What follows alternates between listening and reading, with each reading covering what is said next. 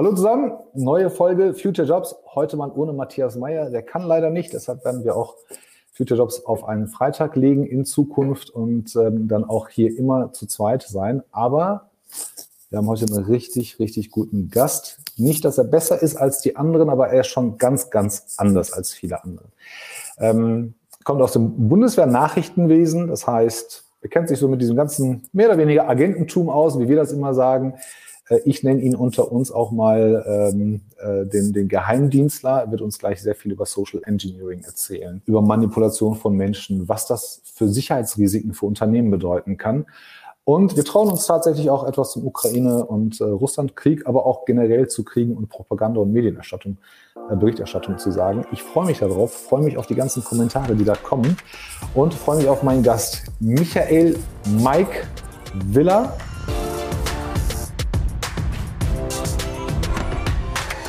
Ich nenne ihn Mike. Habe ich noch nie gefragt. Mike, darf ich dich Mike nennen oder, oder willst du lieber Michael genannt werden? Ich habe es ich hab's nie gefragt. bitte, bitte, bitte, Tolga, bitte Mike. Bitte, Alles bitte Mike.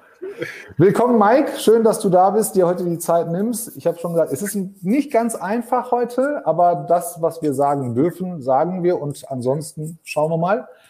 Stell dich kurz vor, wer bist du, was machst du und woher kommst du? Ja, ich bin Michael Willer. Ich bin äh, eigentlich Geschäftsführer der Human Risk Consulting GmbH. Ähm, wir sind im Bereich Informationssicherheit auf den Faktor Mensch spezialisiert. Das heißt, bei uns äh, steht das Thema Social Engineering im Schwerpunkt. Und ähm, genau. Und ich denke, zu dem Rest werden wir gleich noch kommen, wie ich dazu gekommen bin. Und äh, den militärischen Background hast du ja schon ein bisschen angesprochen, auch wenn ich sofort wieder wir gleich über Wording sprechen müssen mit Nachrichtendienst und so, weil das da man da doch schon sehr genauer hingucken muss, wer wann es was ist, Es ist das Nachrichtenwesen, es ist Bundeswehr-Nachrichtenwesen. Es ist was anderes als Abstimmdienst oder FBI ja. und CIA. Genau. Es ist in der Nähe, ne? ja. aber, aber vielleicht da, da schon mal so die, das Erste, was dich, was dich ähm, unterscheidet von den klassischen, ich sag mal, Geheimdiensten. Du warst, und ich leite das gerne ein, du warst viermal in Afghanistan und deine Aufgabe war, vor Ort lokale Kontaktpersonen zu finden, zu erkennen, identifizieren, um Informationen für euren Einsatz zu gewinnen. Das kann sein, euch zu schützen, das kann sein, mehr über die Region zu erfahren. Alles an Wissen, damit ihr vernünftig und gut dort arbeiten könnt und mehr erfahrt, als in der Tageszeitung steht, um es mal kurz zu machen. Genau. Ähm, also die, die Fachrichtung, wenn man so will, ist halt Human, äh, also ist die Abkürzung für Human Intelligence. Ähm, sie ist ein Aufklärungsträger von ganz vielen, unter anderem im Militär, aber natürlich auch jeder Nachrichtendienst arbeitet damit. Also, und wie die Abkürzung das schon sagt, man gewinnt Informationen durch menschliche Quellen. Und das habe ich für die Bundeswehr äh, viele Jahre gemacht, auch in vielen Einsätzen.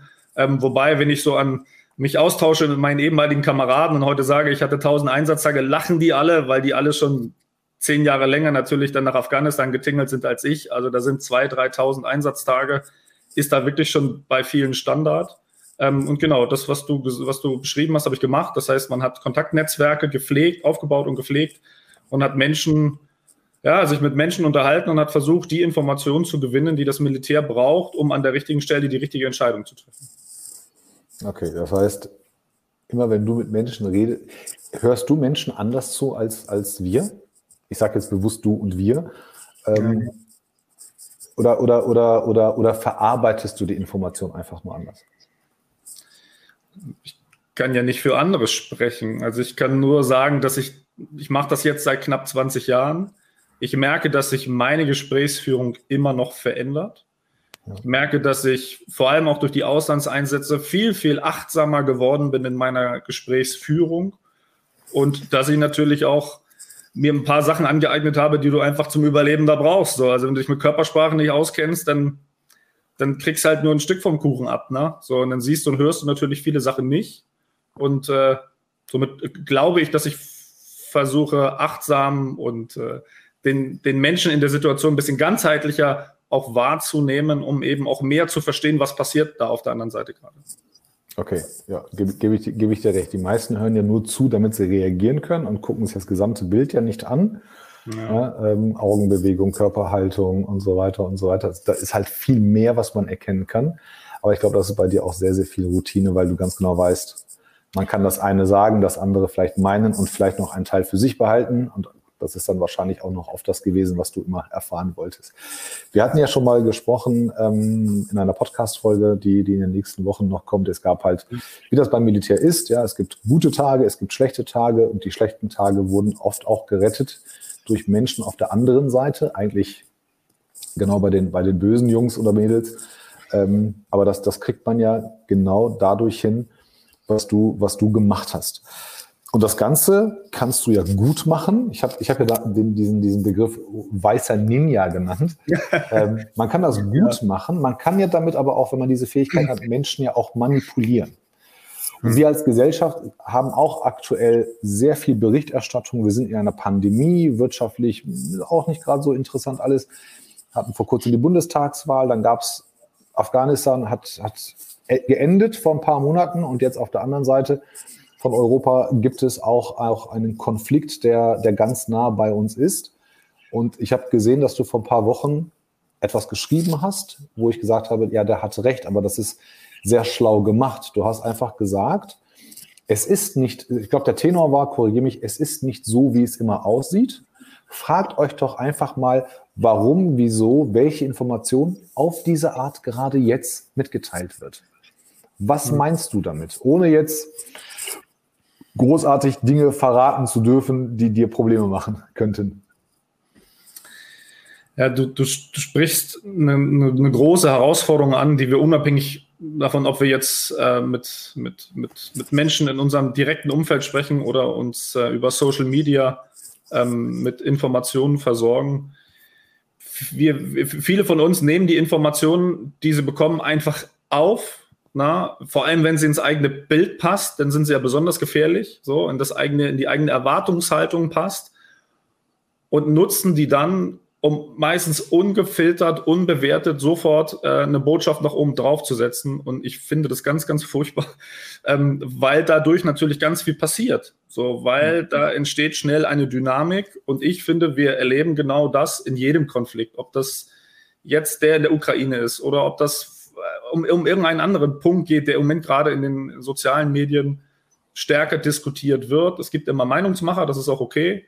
So, das, irgendeiner, irgend, wir treffen für uns alle eine Entscheidung, wenn wir was sehen. So, ich, ich, ich, bewerte auch alles, was ich sehe, und der Mensch kann gar nicht anders, als Dinge zu bewerten, die er, die er sieht. Und, ähm, aber das, was mit diesen Informationen passiert, also ist ungefiltert zu nehmen und einfach zu sagen, oh, es passt in mein Weltbild, jetzt haue ich einen oben drauf und sage, die sind schuld und das war schon immer so es ist halt in meiner Welt ist es ganz, ganz furchtbar unprofessionell. Ich habe das auch mal anders gelernt. Und ähm, ich, ich, ich würde mir manchmal wünschen, die Leute würden die Quellen und die Informationen, die sie bekommen, mal mehr hinterfragen hm. und wirklich bewerten, bevor sie mit den Informationen den nächsten wieder ja automatisch manipulieren. Denn dadurch manipulieren wir uns alle gegenseitig. Ja, also ich glaube, in, in, dem, in dem Kontext jetzt allgemein der Meinungsmache und, und, und Propaganda oder was auch immer, ist es, glaube ich, ganz wichtig, sich auch mal zu fragen, warum gerade jetzt? Ne? Du hattest mir das äh, bei der Podcast-Folge gesagt und ja, das stimmt. Äh, gewisse Dinge hätten auch vor ein paar Tagen, ein paar Wochen, ein paar Monaten passieren können. Warum gerade jetzt? Warum gerade jetzt? Weil wir auf, abgelenkt sind durch andere Sachen. Das ist ja oft auch mit ähm, Gesetzen so. Die werden ja manchmal so ganz komisch durchgewunken in einem Zeitpunkt, wo wir ganz andere Probleme haben. Also wir gucken nach links und rechts passiert dann wieder was. Ja. Ähm, Dinge, die man vielleicht vorher sechs, sieben, acht Mal nicht durchgesetzt hat. Und ähm, um jetzt auch wieder weg von der Politik zu kommen, das können wir ja mit vielen anderen Sachen auch machen. Also dieses Social Engineering, Menschen, Gesellschaften, Communities zu beeinflussen. Kann man das wirklich steuern? Und wenn ja, wie lange brauche ich dafür? Also ich erinnere mich in den 50ern, also ich erinnere mich nicht, aber ich habe darüber gelesen, in den 50ern, 60ern gab es ja diese ähm, äh, Kampagnen in Amerika, dass Rauchen gesund sei. Und da haben ganz viele Leute angefangen zu rauchen. Also gezielt forcierte Informationen, Falschinformationen mhm. der Tabakindustrie. Und das könnten wir ja heute auch. Wir könnten ja heute sagen, das E-Auto ist toll oder der Diesel ist doch nicht so scheiße oder was weiß ich, vegan ist super und eigentlich äh, verpesten ja Kühe doch nicht die Luft und so weiter. Ka kann man damit wirklich erfolgreich sein für eine ganze Industrie oder sind wir heute schlauer? Hm. Ich, ich, ich glaube, dass man sehr erfolgreich mit, mit dieser Art der, der Massenmanipulation sein kann.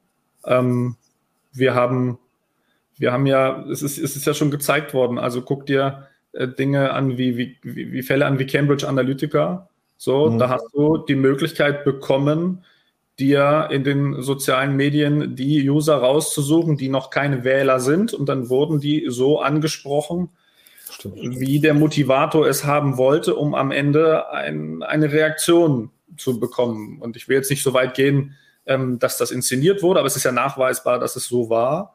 Und ähm, wir lassen uns, wir lassen uns doch, doch alle manipulieren den ganzen Tag. So, also Kommunikation funktioniert ja auch nur so. Ich versuche ja auch dich von, von meinen Sachen zu überzeugen. So, das kann ich jetzt hier halt Sales nur mit Stimme und Körpersprache, genau. Und also der, der, der Verkäufer kann das, wir alle machen das. Und wenn ich zu Hause versuche, den Kampf um die Fernbedienung bei meiner Frau zu gewinnen, dann manipuliere ich sie indirekt auch irgendwie so oder was auch immer.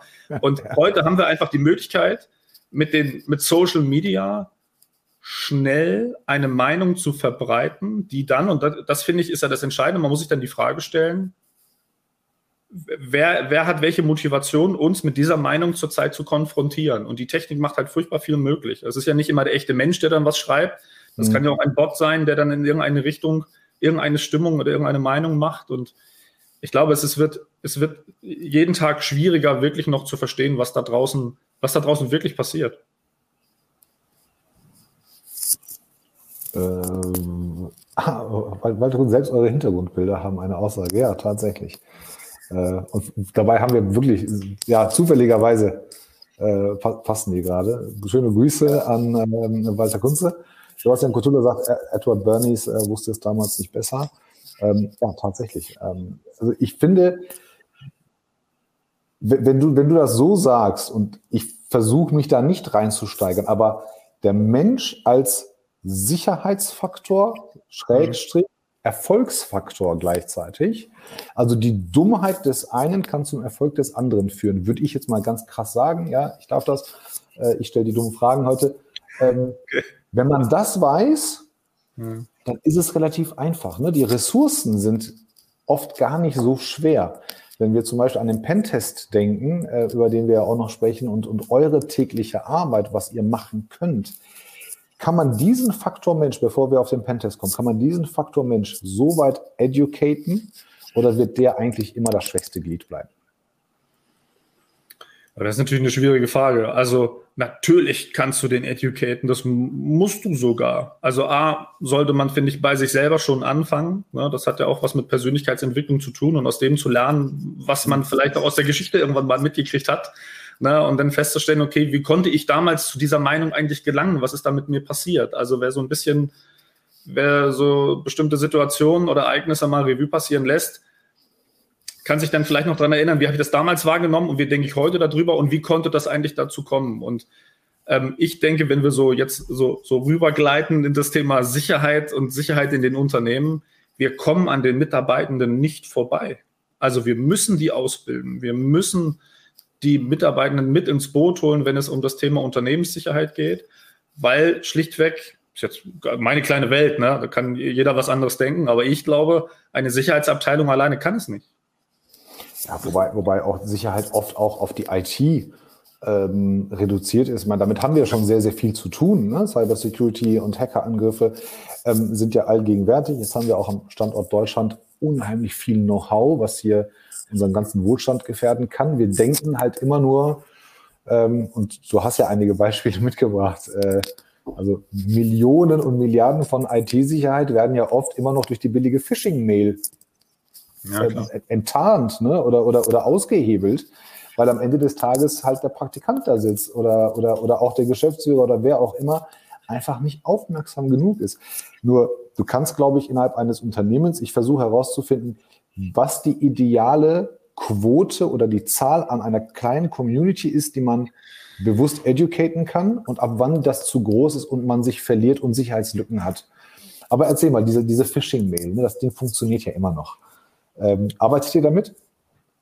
Ja, natürlich. So, also vielleicht um so eine kleine Runde mal zu drehen. Also Social Engineering spielt immer dann eine Rolle. Also es geht ja in, in unserem Kontext jetzt, geht es ja um, um die Manipulation von Menschen, um die zu einem, zu einem Verhalten zu verleiten, was eher im Sinne des Angreifers ist. So, und dazu mhm. nutzt man unterschiedliche Reize, ne, und äh, sorgt dann dafür, dass Menschen, und das ist in der Regel das Hauptziel, dass Menschen nicht mehr sachlich, rational, analytisch nachdenken und dann ihre letzte Datenschutz- oder Sicherheitsübung denken oder so, oder an das letzte E-Learning, was sie gemacht haben, sondern aus einem Effekt heraus etwas tun.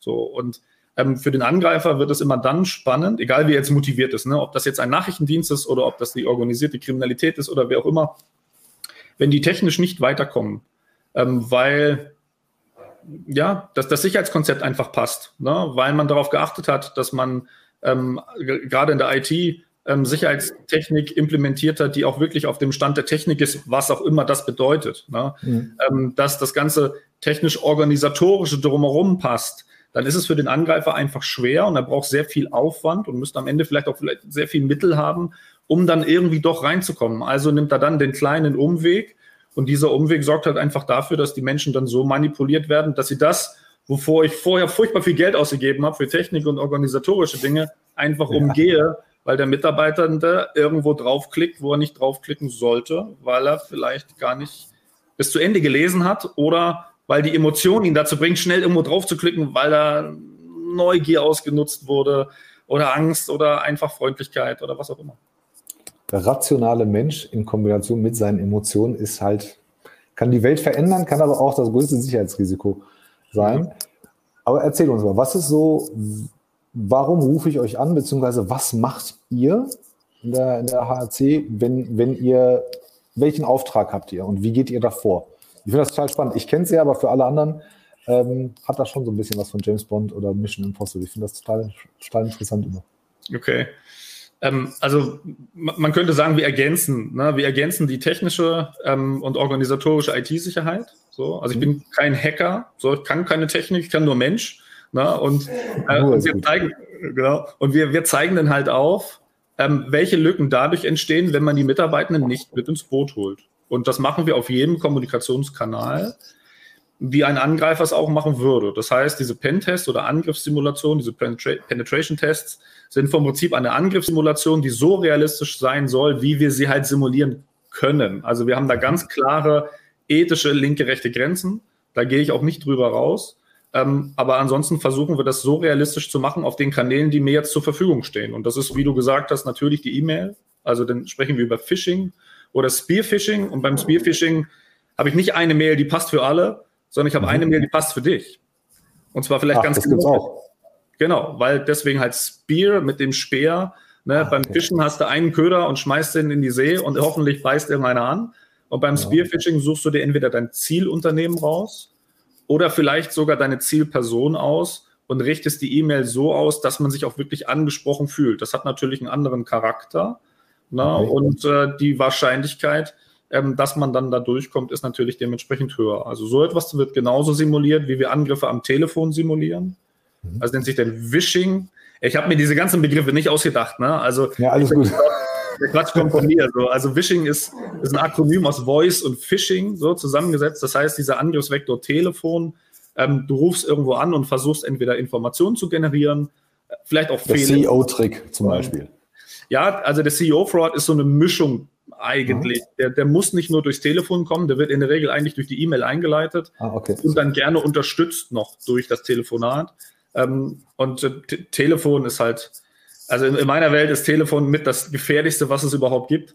Echt? Ähm, naja, weil wie willst du denn die Nachricht, wenn ich dich jetzt anrufe, ja, die wird es nicht passieren, ja. ne, aber du bist ja auch ein Fuchs. So, aber wenn ich dich jetzt anrufe unter irgendeinem Vorwand, ähm, ja. und du sprichst eine Information raus, ist die nicht verschlüsselt. Was raus ist, ist raus. So. Ach so, ja, gut, stimmt. Ne? Also ja, ich weiß halt nicht, was man damit machen kann, aber ja, ähm, ja, gibt's ja recht, stimmt. Na, jetzt mache ich einen Sales Call, äh, äh, lande auf einmal bei dir, äh, lande auf einmal bei dir, so und versuche dir, keine Ahnung, das, die, die neueste äh, Firewall zu verkaufen. Und dann sagst du, ey, nerv mich nicht. Wir sind schon 100 Jahre bei diesem Anbieter, Sie brauchen hier nie wieder anrufen. Ja, danke. Verstehst du? Dann weiß ich wenigstens schon mal, mit welcher Firewall du arbeitest. So, oder ich komme und gebe mich als Firewall-Anbieter am Telefon aus und sage hier, Mensch, wollen Sie nicht? Und du sagst, Leute, guckt mal in euer CRM, wir sind schon seit zehn Jahren Kunde. Was soll denn das für ein Anruf sein? So, und wenn ich diesen Anruf zwei, drei, vier Mal mache im Ausschlussverfahren, habe ich am Ende schon mal deinen Firewall-Anbieter, den ihr im Einsatz habt. Nur um mal so einen Richtungsschuss zu geben. Scheiße. Okay. Also ja, aber nee, ja, da, da, denkt man ja nicht dran, ne? Nein. Also auch mit, mit Ablehnung geben wir Information preis in dem Moment. Zwar aus Frustration und legen auf und sagen, ha, der hat halt nichts verkauft bei mir. Genau. dem habe ich es aber gezeigt. Angebissen. Genau, dem habe ich es gezeigt. Ich bin so cool. Ne? Aber eigentlich habe ich dir ganz viele Sachen, habe ich dir auf deiner Liste weggestrichen, sodass du mich halt noch besser kennst. Ja. Ähm, okay, habe ich verstanden. Geht ihr auch in ein Unternehmen rein, physisch? Spaziert ihr rein? Natürlich, natürlich. Also, Verkleidet als Handwerker. Äh, mit der falschen Nase auf, ganz genau. Also nein, ähm, natürlich. Also auch die, die physische Sicherheit gehört dann einfach zur Unternehmenssicherheit mit dazu. Ne? Also die, die Unternehmen ja, da müssen ja nicht dran, ne? dass vorne halt keiner steht und sagt, hey, wohin, wer sind Sie, wer hat Sie hier reingelassen, sondern ja. habe ich selber schon erlebt. Ich habe Kunden, ähm, da kann ich rein und rausgehen. Ich wurde noch nie am Empfang, und wir reden von Corporates, ich wurde noch nie am Empfang gefragt, wer ich bin. Ja, willkommen in meiner Welt. Ja. Aber es gibt auch viele Unternehmen, äh, die ich kenne, die haben natürlich einen Empfangsdienst. Die haben auch ein Besuchermanagement. Das bedeutet aber nicht, dass das nicht Lücken haben kann. So, und auch das simulieren wir dann. Oder es gibt ein Lieferantenmanagement, wo man einfach gucken kann, wie gehen die mit ihren Lieferanten um? Und wie kann ich jetzt von außen mit eigentlich relativ wenig Aufwand trotzdem irgendwie reingehen? Und sagen wir so, die, die allerniedrigste Stufe ist die, dass man einfach rein kann. So, dann brauche ich aber keinen Pentest machen, den würde ich auch abbrechen und dann würde ich mit dem Unternehmer lieber sprechen und sagen, komm, lass uns das Geld für den Pentest nehmen und wir bauen euch mal ein Sicherheitskonzept. Aber die meisten haben ja schon so etwas. So. Und wenn ich dann trotzdem feststelle, ähm, es ist halt trotzdem noch relativ einfach, dann geht man danach ähm, in, in, in den nächsten, in, in, Media, in Medias Res und versucht dann halt gemeinsam mit dem Kunden diese Lücken so zu schließen, ähm, dass er auch eine Chance hat, dieses Sicherheitskonzept als, als lebendes Konzept zu sehen und, und langsam immer besser zu werden. Das, was Alvin sagt, ich glaube, das das, das muss man erstmal begreifen, ne? dass man, jeder kommt an uns ran, aber du hattest das eben in so einem Nebensatz gesagt. Die Schwelle muss so hoch sein, dass der Angreifer einfach zu viel Zeit aufwenden muss und sich dann einfach ein leichteres Opfer sucht. Das heißt, genau. wir müssen uns gar nicht damit anlügen, dass wir sagen, äh, wir müssen maximale Sicherheit erreichen. Wir müssen einfach nur besser werden, damit der, der uns angreift, einfach die Lust verliert und sagt, das ist mir zu aufwendig. Ähm, wie, wie bei einer guten IT, ja, ähm, dass auch unsere Leute, die, die bei uns arbeiten, nicht sofort reagieren und, und die anderen dann halt sagen, oh Mist, in meinem Skript stehen nur drei Fragen und ich bin am Ende, ich komme hier nicht mehr weiter. Ja, was mich gerade sprachlos gemacht hat, wie es der Sascha erkannt hat äh, kommt tatsächlich nicht, nicht immer vor. Also von daher, ja, nichts sagen und, und maximalen Schutz, den, den, den haben wir nicht. Gibt's jetzt kommst du, jetzt kommt ihr da rein, ihr habt, entweder seid ihr physisch im Unternehmen drin ne, und sagt hier, Teuger, Tata, wir sind jetzt einfach mal bei dir aufgetaucht und keiner hat uns ja. abgehalten. Ähm, würde jetzt hier nicht so den großen Schaden auf, auf, ähm, aufmachen, beziehungsweise ähm, würde mich auch nicht wundern, wenn du irgendwann mal vor der Tür stehen würdest. Aber ähm, wie, wie, wie reagieren die Menschen darauf? Ich meine, ihr habt ja immer ein Mandat, ihr habt ja immer einen Auftrag von jemandem aus dem Unternehmen, der sagt, okay, versuch dich mal mit deinem Team bei uns, versucht mal, was ihr könnt. Und danach gibt's einen Katalog und du sagst, hey, da, da, da, da, da, wissen wir schon alles über euch und hätten das und das und das abgreifen können? Oder ähm, brecht ihr vorher ab und sagt, ab jetzt könnten wir alles sehen, was wir wollen? Wie, wie, wie stelle ich mir das vor?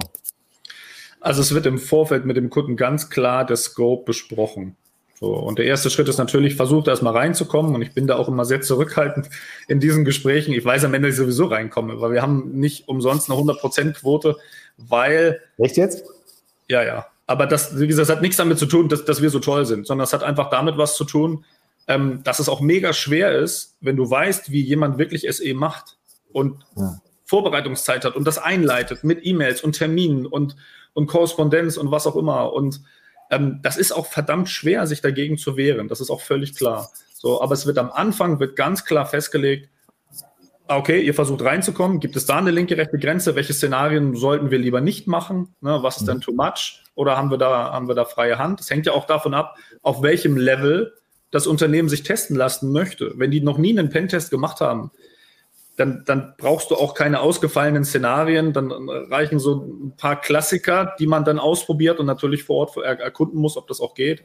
Ähm, mhm. Und hast du ein Unternehmen, was da schon ein bisschen mehr gemacht hat, dann musst du ein bisschen kreativer werden. Ähm, und wenn man dann drin ist, dann wird auch vorher besprochen, was sollen wir simulieren. Und du musst nicht immer alles machen. Also ich muss am Ende nicht einen USB-Stick, der eine RAD oder irgendwas anderes, also eine Datei auf einem Rechner, auf einem System hochlädt, womit man dann Daten verschickt. Das muss ich nicht machen. Das heißt, wenn ich es schaffe, diesen USB-Stick irgendwo hinzulegen, an einen Rechner, der auch noch angeschaltet ist und jemand ein Foto davon, muss das reichen. Da müssen wir nicht simulieren, dass wir Daten abfischen können. Ähm, das braucht man dann nicht. Und Abhörmittel ist es genau das Gleiche. Wir Irgendwas willst du sagen?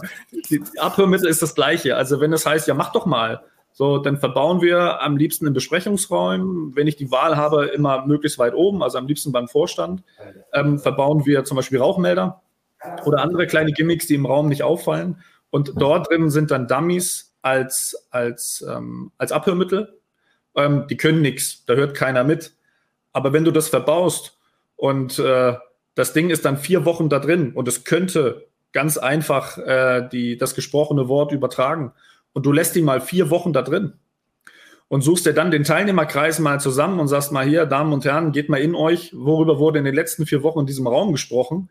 Das alles ist jetzt da draußen, dann können die mal in ihr eigenes Risikomanagement gehen und können sich mal überlegen, welche Konsequenzen könnte das eigentlich haben. So, also man muss nicht immer alles machen, sondern es geht darum, es zu simulieren.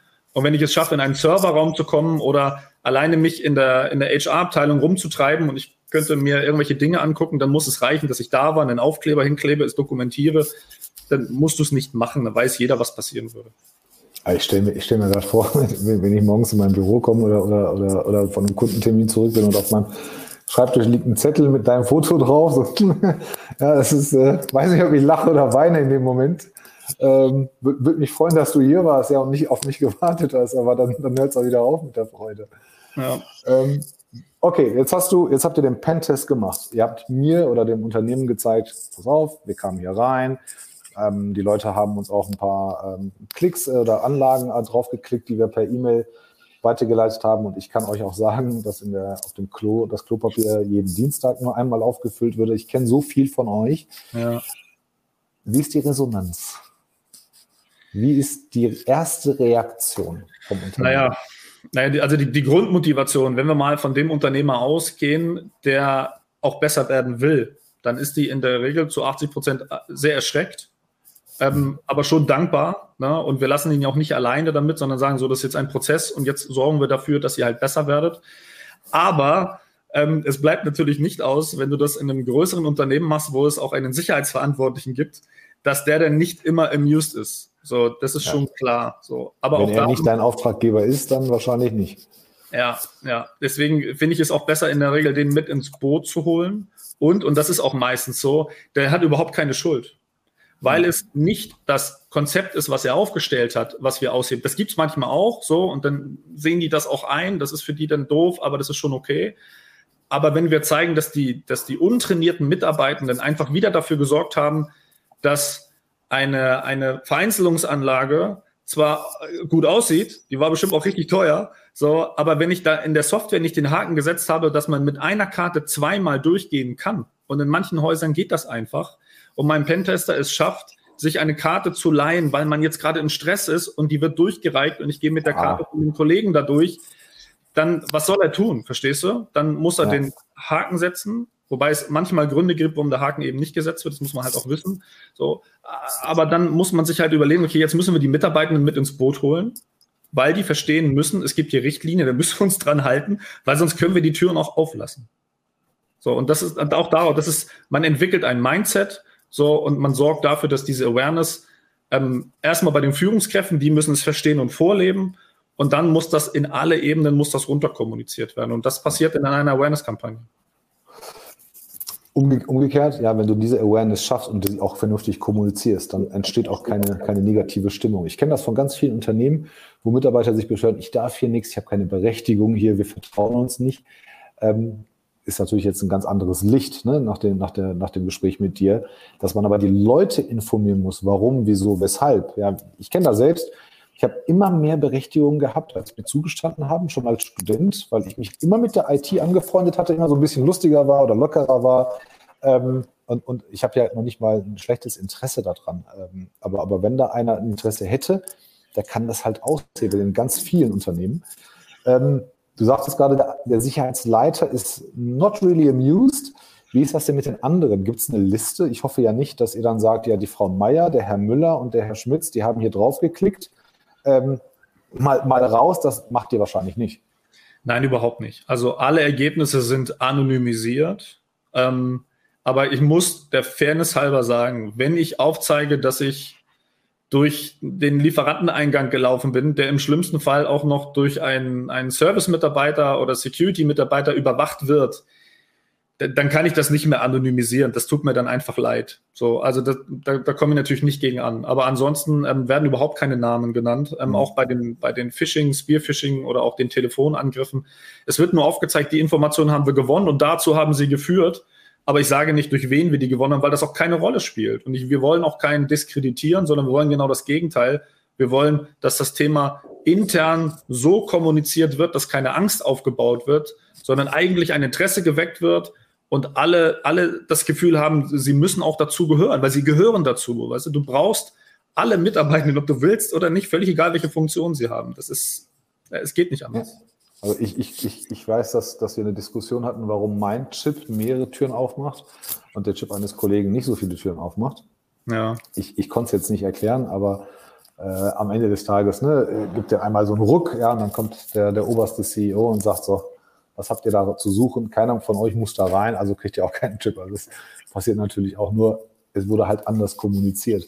Ähm, Walter fragt, sagt er, ganz banale Frage, wie schützt man denn ein Unternehmen gegen falsche Techniker, so das Szenario, was du gerade beschrieben hast, gerade wenn die vorher schon herausgefunden haben, dass der reguläre Technikhandwerker äh, Handwerker Prüfturnus dran ist. Wenn ich weiß, da kommt jemand von Elektromeier, ja, und der kommt dann auch nur, du, er ist es, sondern du bist es oder, oder einer von euch. Ja, also das ist eine super Frage und maximal realistisch, weil das ist natürlich der Klassiker. Ne? Also ähm, das, nutzen okay. wir das nutzen wir natürlich schon gerne.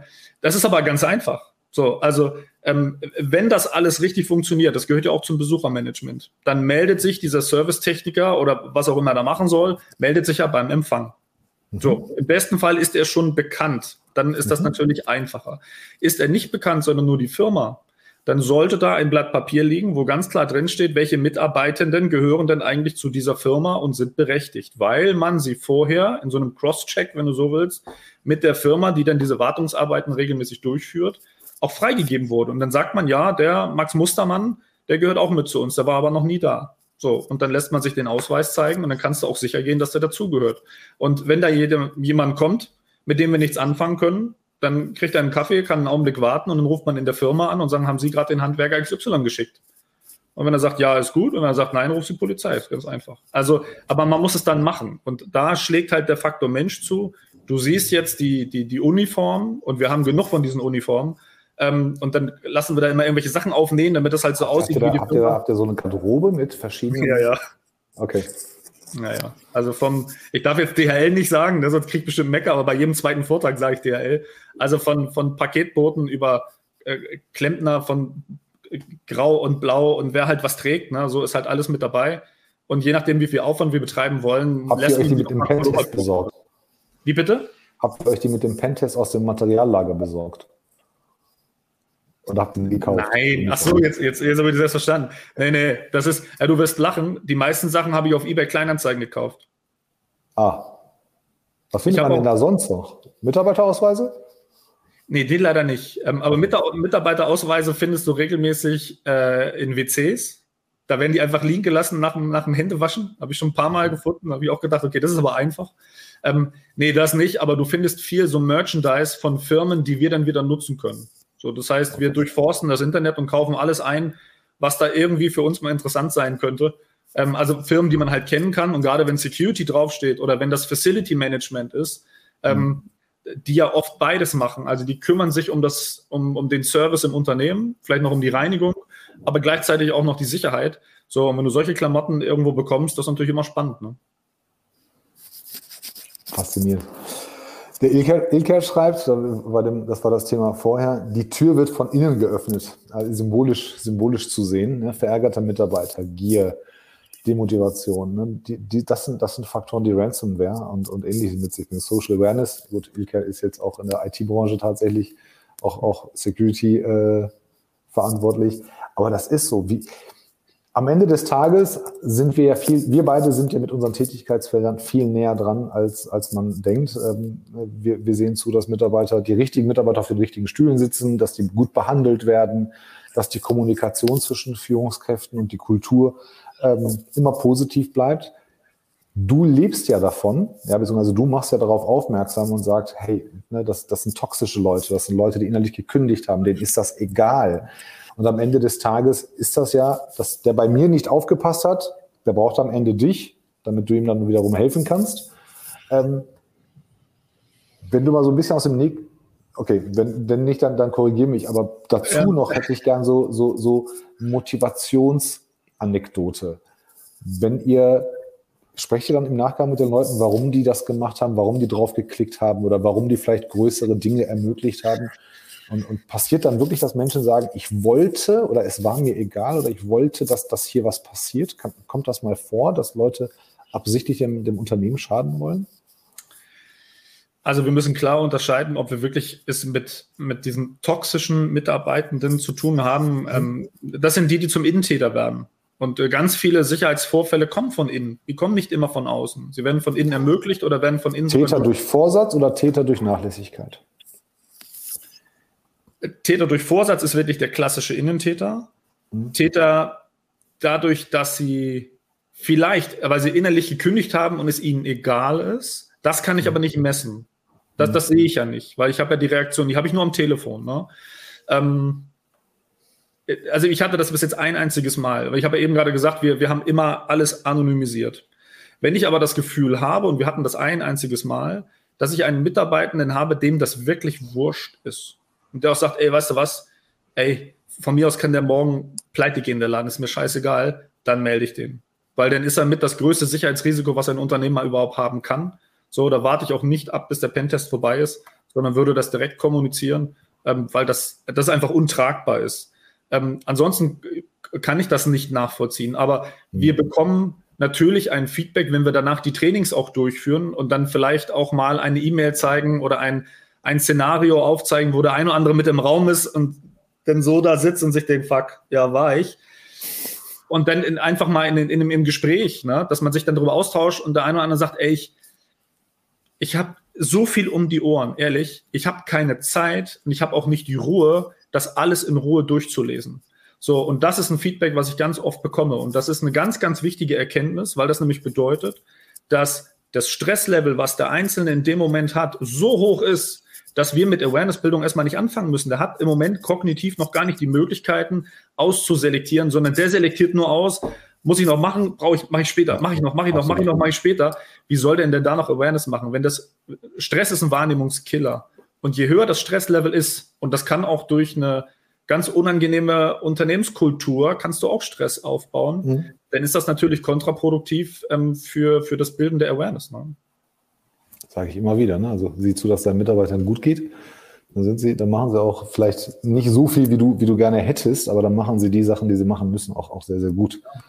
Ähm, Sascha ist seines Zeichens, kennt ihr natürlich die Maschinenbauszene, also so richtig hart, deep Know-how, was wir in Deutschland haben. Okay.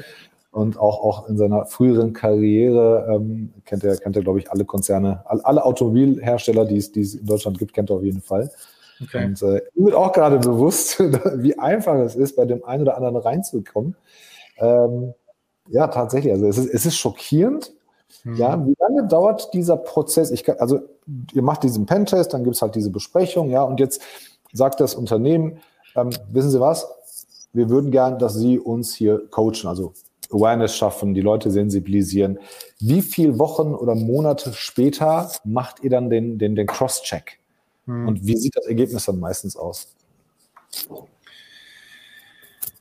Also, ja, es ist, ist, jetzt schwierig. Also das kommt jetzt darauf an, welche Kanäle trainiert werden sollen. Wenn jetzt alles mhm. trainiert wird, was natürlich Sinn macht, ähm, dann muss man einfach auch mal schauen, auf welchem Level stehen die jetzt und wie viel, wie viel Energie möchte das Unternehmen jetzt in die Awareness-Bildung stecken. So, wenn die Unternehmen zu groß werden, dann sage ich auch immer, jetzt, jetzt muss ich noch mal jemanden dazu holen, ne? weil dieses Thema Wissen vermitteln und also langfristig Wissen vermitteln und damit Einstellungen verändern, da brauchst du auch einen Profi für. So, das muss einem auch klar sein. Und wenn du ein Unternehmen hast, was ganz klar sagt, wir müssen dieses Awareness-Level definitiv steigern, dann fangen die einmal damit an und hören nie wieder auf. Also eine Kampagne beginnt, die läuft durchgehend, die Intensität wird natürlich weniger. Man muss versuchen, alles messbar zu machen, so gut wie es halt geht. Aber man muss einer Organisation auch die Zeit lassen, weil an meiner Definition Qualität vor Quantität steht. Also es bringt nichts, wenn wir bei euch ähm, Phishing trainieren wollen und du kriegst jeden Tag zehn Phishing-Mails, da bist du, wie wir immer sagen, Awareness-müde nach drei Tagen und sagst dir, weißt du was, die, lass mich mit der Scheiße in Ruhe, ich muss ja irgendwo noch Geld verdienen. So, und deswegen, da braucht man schon ein bisschen Fingerspitzengefühl, man muss der Organisation den Mitarbeitern auch Zeit lassen. Und ich sage mal, mindestens ein halbes Jahr und dann wirklich zwischendurch auch Sachen mal trainieren, in den Dialog gehen, sich ein Feedback holen von den Mitarbeitenden. Ist das ein Kanal, über den ihr lernen wollt. Jetzt gebe ich dir ein E-Learning und du sagst, Mike, lass mich mit E-Learning in Ruhe. Ich lerne da nichts. Ich gucke mir das an. Ich lerne da, ich brauche was anderes. Wenn ich die nicht frage, kriege ich kein Feedback. So, aber erstmal muss ja jeder über den Kanal so trainiert werden, dass er auch bereit ist, sich auf das Thema einzulassen. Mhm. Und dann, sage ich mal, so ein größerer Pentest, den sollte man schon einmal im Jahr machen. Der muss aber auch nicht in derselben Intensität dann stattfinden, sondern der kann auch punktuell mal stattfinden, um zu schauen, ob das Training, was man jetzt macht, seit zwei, drei, vier, fünf Wochen oder Monaten, ob das greift oder nicht, oder ob wir das Training umstellen müssen.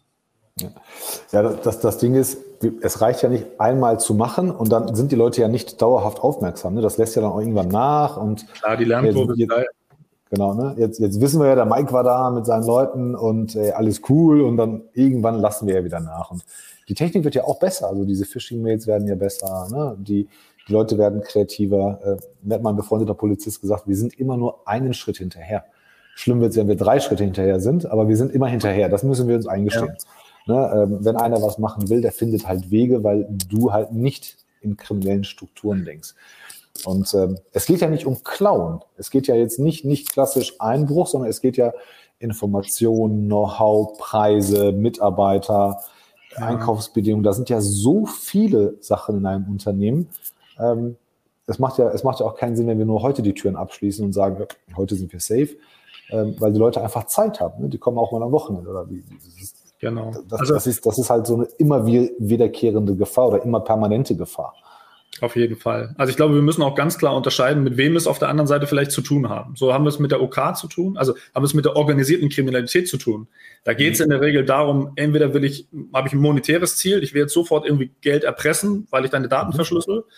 Oder ich klaue dir deine Daten und verkaufe die sonst wo, na, oder erpresse dich dann damit. Das merken wir aber auch schnell, wenn wir da Opfer werden.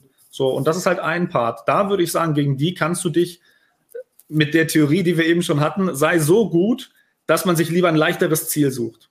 So, mhm. dagegen, äh, da, da, das würde ich unterschreiben.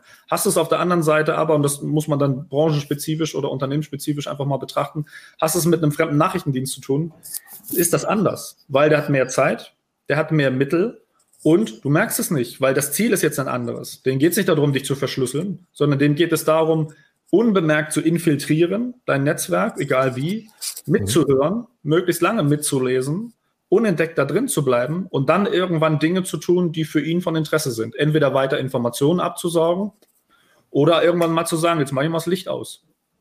Je nachdem, wie sie halt motiviert sind. Und das merkst du nicht. Und dann stellen sich viele Unternehmer hin und sagen, ja, bei uns ist noch nie was passiert. Das weißt du doch gar nicht. Das weißt du nicht. Ich weiß das auch nicht. So. Aber die Frage ist, mit wem haben wir es auf der anderen Seite zu tun? Und die Unternehmen müssen sich überlegen, bei wem stehen wir im Fokus? Stehen wir beim Wettbewerber im Fokus? Und welche Mittel hat der Wettbewerber in den letzten zehn Jahren bekommen? Ich meine, wer heute noch nicht weiß, dass es auf YouTube Anleitungen für den Tor-Browser gibt und Rent a Hacker und wie die ganze Scheiße nicht heißt, Verzeihung, ähm, die Möglichkeiten. Sagen, wie du willst, was du willst. Jawohl, die, die Möglichkeiten waren doch noch nie so ja. greifbar. Solche so Dinge. So, und das ist, das ist doch furchtbar. Und das muss einem halt klar sein. So, und da muss ich mir überlegen, mit wem habe ich es auf der anderen Seite zu tun. Und vielleicht merke ich gar nicht, dass ich die ganze Zeit angegriffen wurde. Ich, möchte ich mal fragen, wir reden immer so schnell von Hackern und den bösen Jungs. Äh, meistens sind es ja Ausländer, Asien, Russland und immer. Äh, ja, ja, weiß ich. Ne, sind ja immer die, die nicht so gut sind wie wir Wobei ich sage, ja, ich glaube, die Leute sind schon weit, weit vorne ne? und, und oft auch weiter als wir. Mhm. Aber auch, es gibt ja auch das Szenario Wettbewerber, sagtest du gerade. Jetzt nur Beispiel, soll keiner sich auf den Schlips getreten fühlen. Aber ich kann mir vorstellen, ähm, dass, es, dass wir halt auch die Feinde gar nicht so weit weg suchen müssen. Also Industriespionage gibt es ja auch in derselben Branche. Also warum soll VW nur als Beispiel nicht bei, nicht bei BMW versuchen reinzukommen ja, und Infos zu kriegen? Ähm, ich erinnere mich an den X6, dieser abgeschrägte Geländewagen ja. als, als äh, Coupé. Ähm, Mercedes hat, glaube ich, noch Lizenzgebühren dafür bezahlt, aber es gab vorher bei den anderen Herstellern schon Konzepte, ähm, komischerweise sehr zeitgleich, weil die durften die da tatsächlich auch nicht produzieren, äh, die Fahrzeuge. Die sahen alle aus wie der X6. Ähm, aber irgendwas haben sie da wohl offensichtlich in letzter Minute noch richtig gemacht, dass, dass sie wenigstens Design- und Lizenzgebühren dafür kriegen. Aber ähm, ist das egal, woher in Anführungsstrichen der Feind kommt oder ist jede Abwehr ähm, oder Angriffsabwehr eigentlich gleich? Oder muss man sich auf ausländisch und nicht ausländisch oder brancheninterne und fremde, muss man sich da anders vorbereiten? Ja, ich, ich, denke, man sollte sich generell einmal hinsetzen und das erste Mal bei sich selber anfangen und erstmal überlegen, was sind so meine, meine goldenen 5% Firmenwissen? Wo liegen die eigentlich? Was ist das? Was macht mein die? Unternehmen aus? Und wenn ich diese goldenen 5% Wissen verlieren würde, bin ich weg. Wo liegen die eigentlich? So, und liegen die in einem Server? Liegen die in Hardcopy irgendwo oder sind die vielleicht im Kopf meines ältesten hm. Vertrieblers oder Logistikers oder Logistikchefs oder was auch immer? So, das ist der erste Schritt. Was möchte ich überhaupt schützen? Und dann muss ich mir überlegen, wer hat Interesse daran. So. Und wenn mir jetzt klar ist, ich bin in einem schwierigen Wettbewerb und ich gebe dir ein Beispiel, was so im richtigen Leben wirklich passiert ist. Ähm, ich habe einen Freund mit, mit, einem Autohaus. Also alles in Deutschland, nichts Afghanistan. Ne? So, und äh, es war nicht der, bei uns. nicht der böse Chinese und der böse Russe war es auch nicht. Das kann ich schon mal als Spoiler vorwegschicken. Also, okay. ich sage mal, ein mittelgroßes, gut gehendes Autohaus, ähm, der mir irgendwann anrief und sagt, pass auf, mein Meister hat mir erzählt, dass wir jetzt einen Lehrling haben, irgendwie hat er ein komisches Bauchgefühl, so, äh, komm mal vorbei. So, und dann haben wir einen Kaffee getrunken. Ich sage, wie kommst du denn da drauf? Ja, also es ist eher selten, dass wir, dass wir Lehrlinge haben, die so motiviert sind und so gut sind. Ich sage, super, freu dich doch. Sagt er, ja, mein Bauchgefühl sagt mir, aber das stimmt irgendwas nicht. Hm, okay. Ein paar Wochen später kriege ich einen Anruf und dann sagt er wieder, ey Mike, äh, guck dir den mal bitte an. So, und ich mache normalerweise keine Background-Checks, aber wir haben dann ein Gespräch mit dem jungen Mann geführt. Und in dem Gespräch kam dann raus, der kam aus dem gleichen Industriegebiet, war der Cousin von einem anderen Autoschrauber, keine 400 Meter entfernt und ist von dem dahin geschickt worden, sollte angeblich eine Ausbildung machen. Der war schon lange ausgelernt. Der sah halt jung aus. Sollte die Ausbildung machen und er hatte, war das Ziel herauszufinden, mit wem machen die Exportgeschäfte, weil die haben sehr viele alte Autos Export Richtung Afrika geschickt. Das war das einzige Ziel. Der hätte dann wieder gekündigt wegen was auch immer und wäre dann gegangen. Das heißt, 300 Meter entfernt haben sie sogar jemanden eingeschleust, nur um an diese Preise zu kommen. Ich denke mir das nicht aus. Das ist, das, solche Sachen passieren überall im richtigen Leben. Wir haben nur in Deutschland eine Sicherheitskultur, die, die leider nicht so ist, wie ich mir das wünschen würde, nämlich, dass man mal offen darüber spricht. Dann würden wir alle darüber sprechen, würden wir nämlich sehen, was da draußen im richtigen Leben wirklich los ist. Ich erinnere mich an irgendeinen Fall, dass von aus einer, aus einem, aus einem Familienclan aus dem Nahen Osten, die ganz, ganz junge Generation äh, in, in, in Berlin, glaube ich, war das, eine Polizeiausbildung gemacht hat. Da habe ich gedacht, klar, natürlich machen die dann eine Polizeiausbildung, ne, haben Zugang zum Rechner und, und können dann sofort natürlich äh, Cousin und Cousinen warnen. Hat der Polizeipräsident damals gemacht, das ist die Brücke zum Dialog. Das ist der erste Schritt, dass diese Familien jetzt ähm, irgendwie, irgendwie sauber werden und so weiter. Und ein paar Monate später ist tatsächlich der erste Azubi dabei erwischt worden, wie er an den Rechner geht. Unabhängig davon, ob es ein Araber ist oder was auch immer. Ähm, aber tatsächlich, ja, das, das, das gibt es. Ne? So, ich schicke jemanden dahin, der verkleidet sich, stellt sich vielleicht in dem Fall idealerweise ein bisschen dümmer an als der junge Mann in deinem Beispiel und kann da den ganzen Laden ähm, ausspionieren und mir abends oder am Wochenende mitteilen. Das weißt du ja nicht. Dafür ist ja deine Personalauswahl gar nicht gelegt. Also ich muss ja auch überlegen, wie wir das, wie wir das machen könnten, außer durch Fragen und so weiter, was dann wiederum den ganzen Prozess verschlimmert. Ich finde die Frage von Rainer ganz interessant. Der sagt, habt ihr die Möglichkeit herauszufinden, ob jemand vorher schon drin gewesen ist oder einen Angriff gemacht hat oder ob jemand gerade aktuell in einem Angriff sich befindet? Also ob jemand schon im System ist, ähm, ich kann es nicht, aber ich, ich kenne genug Forensiker, die das können. So, mhm. Die Frage ist, wie viel Aufwand möchte man da reinstecken? Da bin ich jetzt nicht der Fachmann ähm, um, da, um das äh, wirklich bewerten zu können, weil auch da hängt es wieder davon ab, wie gut der andere ist äh, und wo er sich versteckt. Aber das ist doch die Aufgabe eines Forensikers, das herauszufinden. Ist da jemand drin oder ist da, äh, ist da noch nichts passiert? Das hat ja auch nicht immer nur was, Verzeihung, das hat ja auch nicht immer nur was mit den Systemen zu tun, sondern das ist ja auch, ne, mit den Handys ist es doch genau das Gleiche. So, oder ich bin im Ausland und komme wieder. Wer lässt denn dann sein Handy oder seinen Rechner überprüfen? So, und hat das Ding aber die ganze Zeit im Hotel safe, total sicher gehabt. Ja, aber auch da, da gehört es eigentlich dazu, dass man diese, diese Hardware überprüfen lässt und checken lässt. Und dafür gibt es Profis am Markt. Mhm. Und äh, wer da einen Verdacht hegt und sagt, es könnte sein, weil wir vielleicht festgestellt haben, dass wir komische Anfragen bekommen haben oder dass wir vielleicht einen, den Klassiker, den Praktikanten hatten, so und der Praktikant, und da muss man sich mal die Frage stellen, wie viele Praktikanten müssen, wenn sie sich, nachdem sie sich beworben haben und anfangen, wirklich ihren Personalausweis abgeben. Ich kenne ein paar, da ist das nicht passiert, sondern die haben ihre Vita ausgefüllt, so und äh, und dann waren auf einmal die Praktikanten weg. So komisch. So, also wenn solche ohne, Sachen. Ohne Nachweis der Echtheit und, und so weiter. Genau, und, und, genau. Okay. und es wurde auch nachgewiesen, dass es diese Identität gar nicht gab. Die haben dann halt ihr Ziel erreicht, was auch immer das Ziel war, das weiß ich natürlich nicht. So, aber dafür gibt es dann Profis, die dann technisch diese Systeme einfach überprüfen müssen und schauen müssen, ob da jemand drin ist oder nicht. Jetzt sagst du uns auch noch, dass es auch sogar den, den mittleren Mittelstand trifft. Dann haben wir gleich Maximalpanik hier. Sind, sind die Ziele immer die großen Corporates, die wir haben? Sind es immer die DAX 30, MDAX oder ist das auch wirklich, sag mal, kann es auch die Karl-Heinz Meyer äh, GmbH um die Ecke sein? Hm. Ich hoffe nicht, dass das eine Panik auslöst, ne? Ähm, aber ich, ich möchte, das, möchte das mal mit einer Gegenfrage versuchen zu beantworten. Wenn wir beide jetzt ne, ähm, versuchen wollen würden, irgendeinen DAX 30-Konzern anzugreifen, meinetwegen gerne einen Automobilkonzern, ist egal. Glaubst du, dass es Sinn machen würde, dass wir beide direkt zu Daimler gehen und sagen, komm, die versuchen wir mal auf links zu drehen? Nee. Seitdem also, ich dich kenne, nicht. Seitdem ich dich kenne, habe ich mir angewöhnt, in, um die Ecke zu denken. Genau. Genau. Also wen würden wir uns jetzt suchen? Wir würden uns jetzt wahrscheinlich einen Zulieferer, ne? Zulieferern suchen und das sind unglaublich viele. So, die, die würde ich mir anschauen. Dann würden wir nämlich auf einmal wirklich bei den KMUs stecken. Dann wären wir genau bei den Unternehmern, die mir dann nach einem Vortrag immer sagen, ach, Herr Willer, machen Sie mal keine Gedanken, wer sollte uns schon angreifen? So, ich bin rein im B2B-Geschäft und äh, man findet mich so auch gar nicht. Und dann denke ich mir, naja, aber du bist halt mega du spannend. Du bist attraktiver als, als Porsche oder als Daimler. Genau, du bist eigentlich viel attraktiver, weil der Weg, ne, diese Hemmschwelle, dein System zu kompromittieren, um dann den Sprung zum nächsten System zu machen, ist doch viel einfacher, als so einen Konzern anzugreifen. Das ist doch völlig klar. Und äh, um jetzt noch mal einen Schritt weiter zu gehen, es gibt einfach Dinge, die sourcen wir aus. So, und du hast jetzt schon mehr als einmal gesagt, oh, ich bin ja gar nicht so spannend du bist ja eigentlich mit, mit einer in der, in der spannendsten Branche unterwegs, weil du ja ganz, ganz viele Unternehmen kennst und zwar sehr gut kennst ne, und gute Connections hast. Genauso aber auch wie jeder Steuerberater, den wir dazu holen, ähm, der, und wenn ich ihn dann frage, wie gut seine IT-Sicherheit ist, da habe ich schon ganz traurige Nummern gesehen. So, oder Rechtsanwälte oder Marketingagenturen oder äh, SEO-Optimierung oder was auch immer, ist doch völlig egal ich würde auf die Kleinen gehen, um dann zu den Großen zu gehen. Und somit sind wir bei kleinen Unternehmen.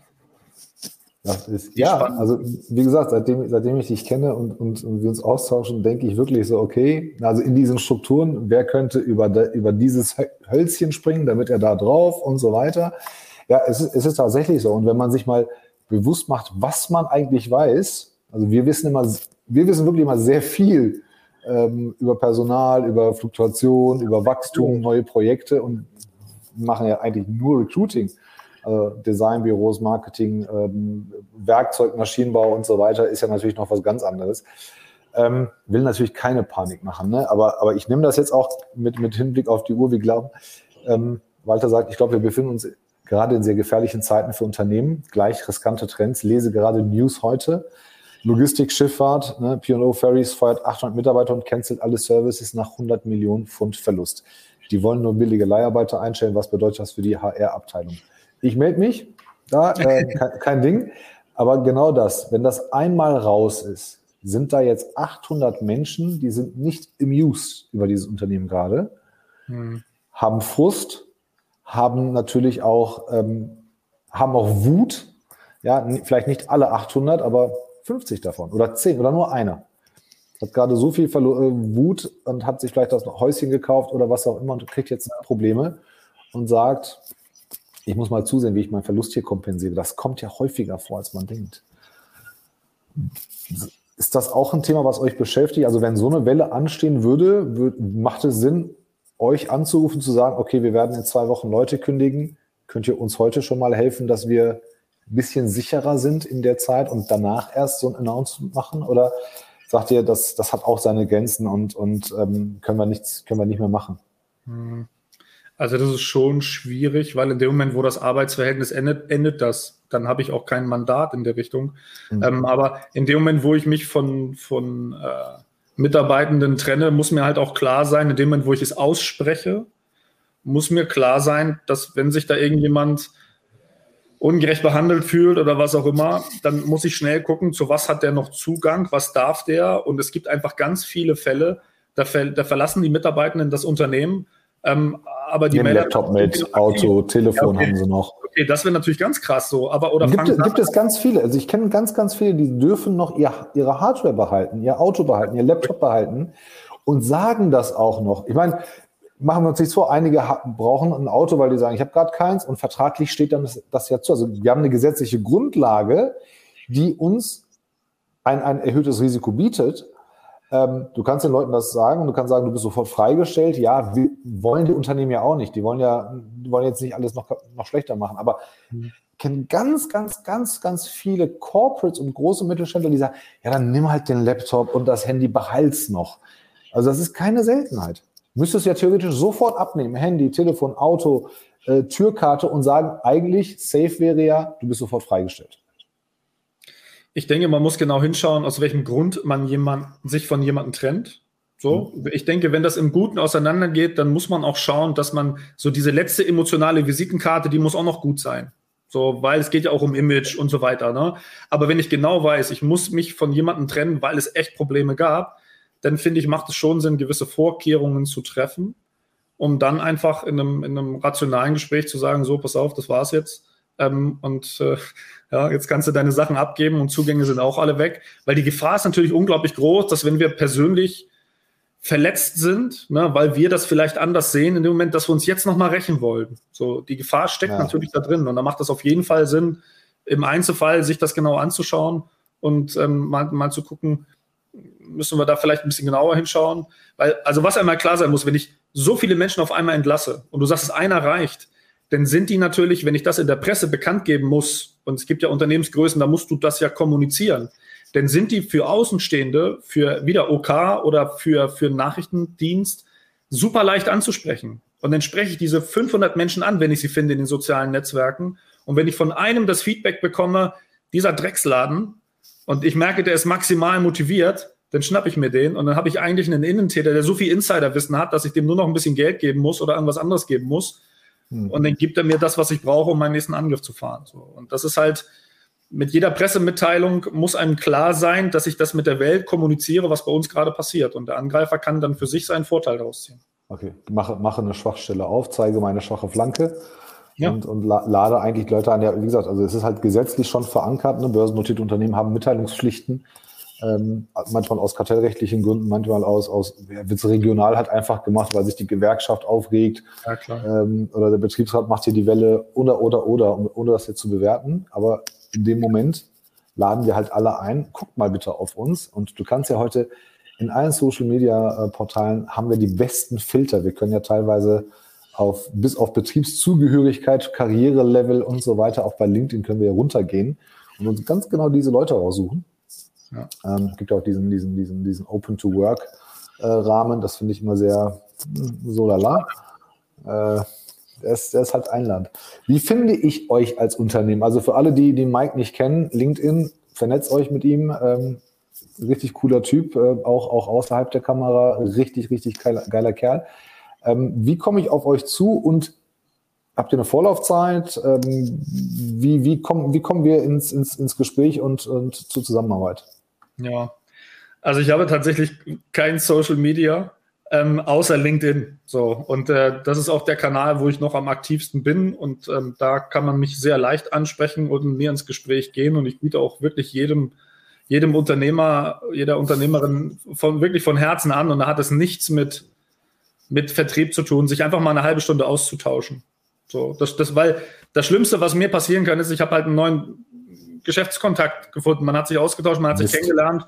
So, und ich habe halt nichts verkauft. So, das macht nichts. Also ich habe auch im Moment keine Vertriebsprobleme, weil dieses Thema halt auch wirklich durch, also durch Corona, durch diese Homeoffice-Zeiten ist so viel passiert in der Cybersecurity und 90, 95 Prozent wird durch den Faktor Mensch ausgelöst oder eben begleitet. Sind wir unsicherer als vor Corona aktuell, würdest du das sagen? Ja, du, in dem Moment, wo wir in das mobile Arbeiten gehen, ad hoc, und das mussten wir alle, ähm, haben wir, und das war ja die Hauptaufgabe der IT-Abteilung, uns erstmal zum Arbeiten zu bringen. So, und wir sind ja froh, dass wir jetzt hier so miteinander kommunizieren können. Aber die Sicherheit, die ist, die ist noch gar nicht angekommen im Homeoffice bei vielen. Die ist noch auf dem Weg dahin, die steht noch vor der Tür. So, das heißt, ich habe dann zwar ein VPN oder was auch immer, ähm, aber unterm Strich sitzt der Mitarbeitende, so wie wir jetzt hier, ich sitze jetzt hier alleine in meinem Büro, so, und wenn ich jetzt keine Ahnung von dem Thema hätte und ich kriege jetzt einen Anruf, ähm, ich habe keine Kollegen, die ich fragen kann jetzt. Kennst du den Herrn Müller von der Firma XY? Der sagt mir jetzt überhaupt, ich habe da keinen, ich sitze immer da alleine. Der entscheide selbst. Ne? Ich muss selber entscheiden, ich kann mich nicht austauschen. So, und ähm, also, um deine Frage zu, um deine Frage zu beantworten, wir sind so weit ausgeholt. Deine Frage zu beantworten, also LinkedIn einfach ansprechen, einfach einen Termin ausmachen, dass man sich austauscht. Ähm, ansonsten findet man, äh, wenn man Human Risk Consulting GmbH googelt, ähm, findet man uns auf der Webseite. Ähm, wer mag, geht mal auf YouTube und gibt legale Spione ein. Dann kann man sich auch das Galileo-Video angucken, wo wir mit versteckter Kamera mal äh, so einen Pentest durchgeführt Stimmt. haben. Ähm, und, ähm, aber der einfachste Kanal, weil wir eben auf ihm hier sind, ist eigentlich, ist eigentlich LinkedIn. Cool. Ja, Sascha hat es gesagt, hört sich nach, nach Hollywood an. Äh, mega spannend. Du weißt, ich habe noch zig Fragen. Ähm, einiges darfst du sagen, einiges würdest du nicht sagen, ähm, aber, aber gerne ja. zur, anderen, äh, zur anderen Runde. Ja. In, ich glaube, in drei Wochen oder vier Wochen kommt unsere Podcast-Folge. Da haben wir so ein bisschen, bisschen andere Sachen durchleuchtet, auch mal ein bisschen ja. mehr zu deiner Historie, warum, wieso, weshalb. Ähm, komm gerne wieder. Auch hier schon die Einladung jederzeit. Ähm, Danke. Auch gern zu, zu anderen, anderen Themen. Ich hoffe, hat euch äh, auch genauso viel Spaß gemacht wie mir gerade. Ich bin auch immer noch so ein bisschen perplext über Dinge, die ich neu ordnen muss und äh, neu, neu überdenken muss. Definitiv. Äh, für alle, die, die Mike nicht ähm, kannten oder kennen und sagen, hey, der ist richtig cool drauf, der Kerl, mit dem muss ich sprechen, ähm, kontaktiert ihn. Mike, mein sehr guter Freund Andreas Wiener hat mir mal beigebracht, Gäste damit zu verabschieden, zu sagen, cool, dass du da warst. Die letzten Worte und die letzten Sätze gehören dir. Darfst alles sagen, außer Danke für die Einladung. Hier deine letzten Sätze oder deine Verabschiedung und dann machen wir den Raum zu. Und ich sage jetzt schon mal Danke an alle. Und heute Abend kommt Eugen Tissen, ähm, 19 Uhr zum Thema Diversity, dein Vater. Wir haben die einzig wahre Lösung, um das Diversity-Problem in Deutschland, vielleicht sogar auf der Welt zu lösen. Diversity, dein Vater, sehr gut. Ähm, ich sage trotzdem Danke, weil mit, ach, das wieder echt Spaß gemacht hat. Ne? So, und äh, wir kriegen viel zu oft oder wir kriegen viel zu selten ein Danke. So, und genau das möchte ich so als kleine Botschaft mal raushauen. Ein Danke und ein Lob tut gar nicht weh und äh, sorgt für ganz, ganz viel äh, positive Kultur und positive Entwicklung bei den Mitarbeitern. Und ich habe so ein bisschen das Gefühl, dass das oft vergessen wird. Und deswegen sage ich trotzdem nochmal Danke. So, und meine Botschaft ist, okay. sag mal öfter Danke bei Leuten, die wirklich sich zum Teil den Arsch aufreißen und wir das ganz eigentlich viel zu oft als selbstverständlich ansehen. Dann macht ihr ganz viel für eure Sicherheit. Super. Bleibt noch zwei Minuten da. Ich mache den Raum zu. Bis zum nächsten Mal. Ciao, ciao. Danke, ciao.